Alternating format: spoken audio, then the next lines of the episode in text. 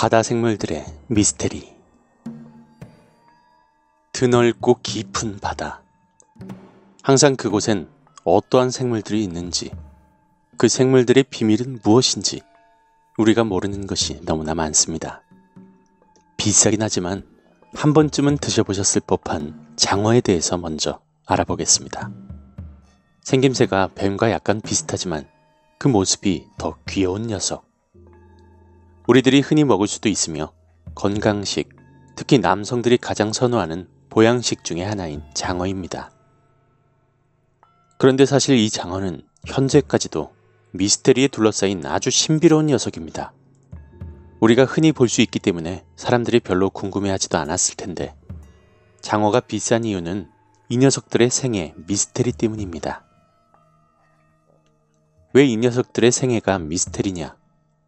장어는 어떤 식으로 살아가는지, 대체 어디에서 번식을 하여 알을 산란하고 있는 것인지, 뭐 이런 것들에 전혀 알려진 바가 없습니다. 그리고 양식도 불가능합니다. 연어는 바다에서 살다가 강으로 돌아와 알을 낳지만 반대로 장어는 강에서 살다가 바다 어딘가에 집단적으로 산란을 하고 다시 강으로 돌아옵니다. 그런데 그 위치가 아직도 미스테리죠. 17년간이나 장어를 손질하신 달인분 역시 손질을 하며 단 한 번도 알을 본 적이 없다고 합니다. 우리도 가끔 식탁에서 생선 반찬을 먹다 보면 알을 득템하는 경우가 있죠. 여러분들은 살면서 장어 알을 식탁이나 음식점에서 본 적이 단 한 번도 없을 것입니다.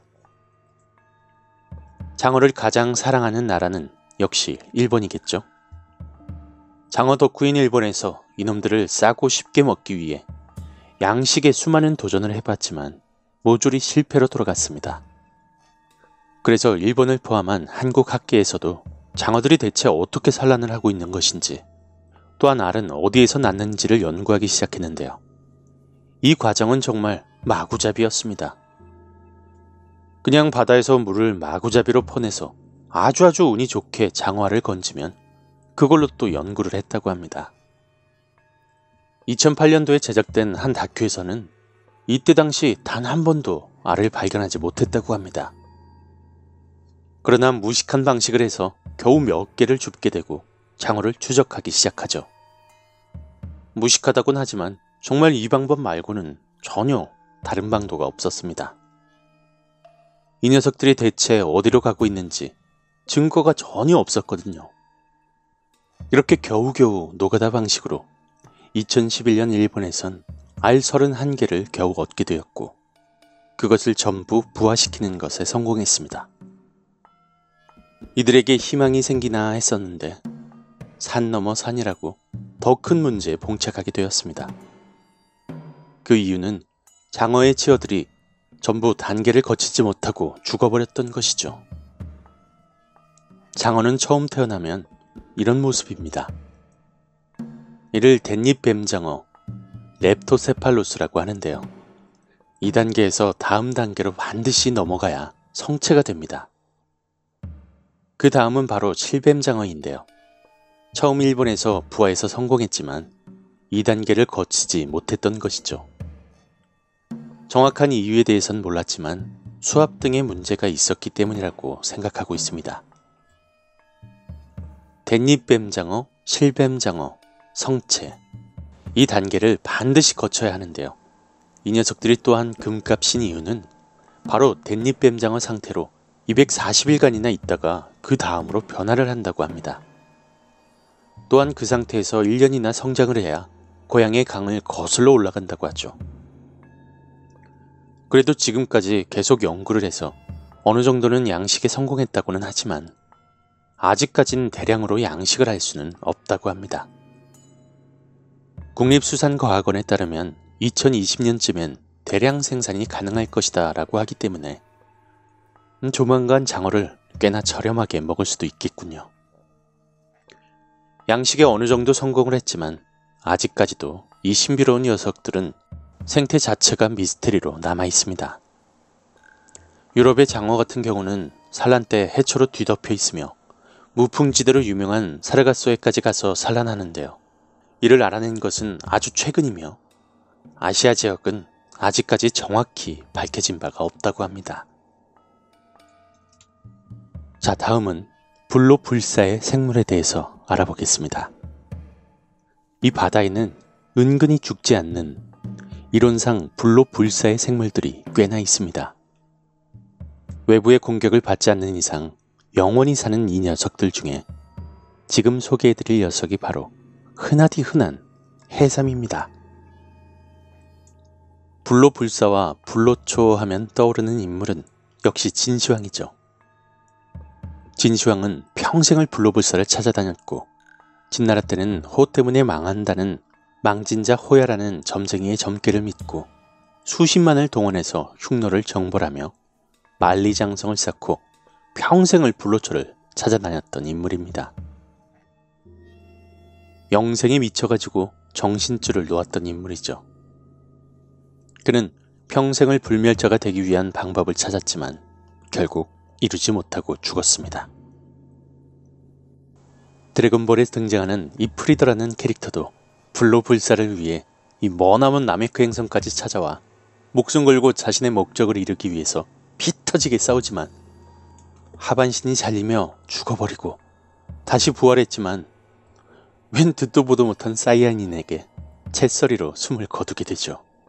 뭐 이후 극장판으로 다시 부활한 것 같긴 하지만 자 각설하고 그럼 해삼이 왜 미스테리한 생물인지를 알아보도록 하겠습니다. 해삼은 나이의 측정이 불가능하다고 합니다. 대부분의 생물은 나이를 측정할 수 있는 무언가가 있는데요. 해삼은 그런 것이 전혀 존재하지 않고 노화라는 것 자체가 없습니다. 해삼의 몸은 개체 콜라겐이라는 물질로 이루어져 있는데요. 이 물질은 자신의 몸을 단단하게, 부드럽게, 자기 마음대로 변형시킬 수 있으며 크기 또한 자유자재로 변형시킬 수가 있습니다.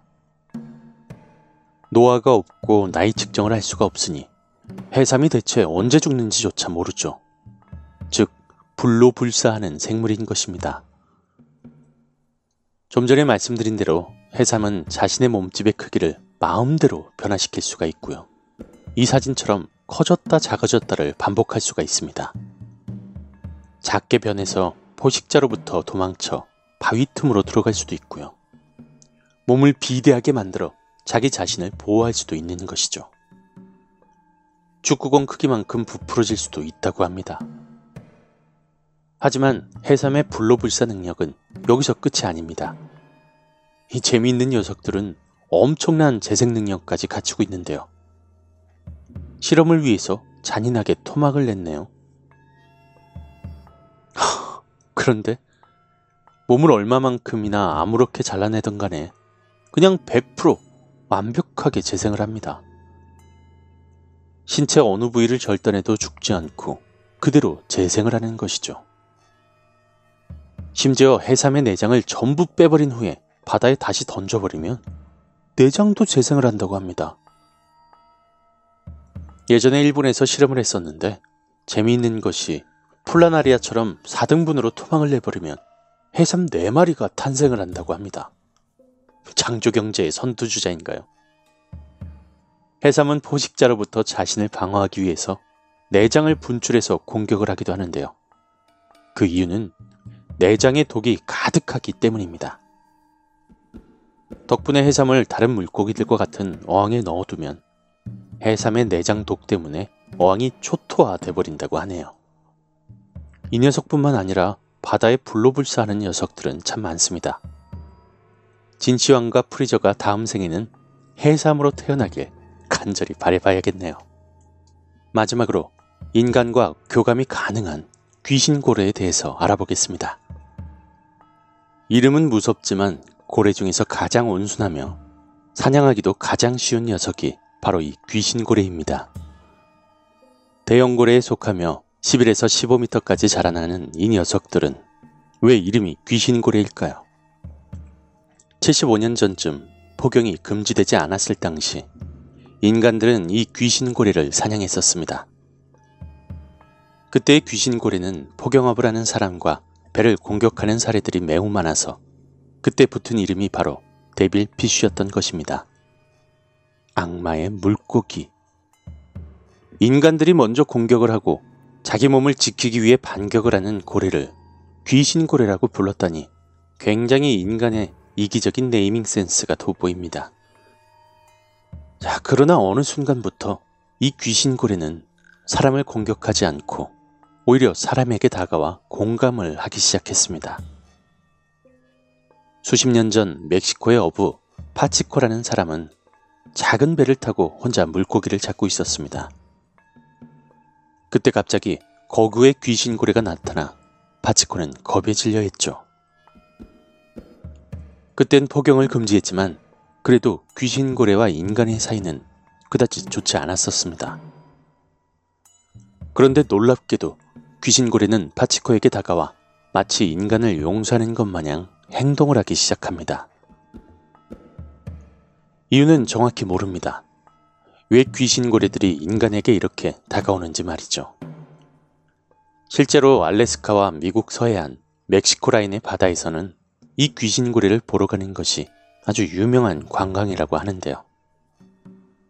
이 귀신고래들은 호기심이 많아 사람을 보면 먼저 다가오기까지 한답니다. 이렇게 말이죠. 근처에 사람이 있으면 고래는 이렇게 물 밖으로 나와 사람과 눈을 마주치고 사람이 자기를 만질 수 있도록 해줍니다. 정확한 이유는 아직까지 밝혀진 바가 없지만 귀신 고래를 연구한 결과 놀라운 사실 하나가 밝혀집니다. 거울을 보자마자 거울이 비춰지는 모습이 자기 자신이라는 것을 인지하는 동물은 인간과 코끼리, 고래뿐입니다. 인간의 아이는 두 살 때부터 거울을 보면서 그것이 자기 자신인 것을 인식하죠. 그리고 거기서 또 하나 성장하는 것이 있습니다. 바로 방추세포라는 것인데요. 이 세포는 타인과 공감을 할 수 있도록 해주는 것으로서 오직 인간에게만 있는 줄 알았던 것이죠. 그러나 고래들을 연구한 결과 이 고래들에게도 방추세포가 있다는 것이 밝혀졌습니다. 타인과의 공감을 넘어 바다 밖의 다른 세상에서 온 그리고 한때 자신들을 학살했던 인간과 공감을 하는 것입니다. 고래들은 지식을 전승한다는 이야기가 있습니다. 아마 이 귀신 고래들은 인간을 용서하고 그저 바다를 공유하며 함께 살자는 뜻이 아닐까 싶기도 합니다. 언젠가 과학기술이 발전하고 고래의 연구가 많이 발전되었을 때 이 녀석들에게 그 이유를 직접 들을 날이 오지 않을까요?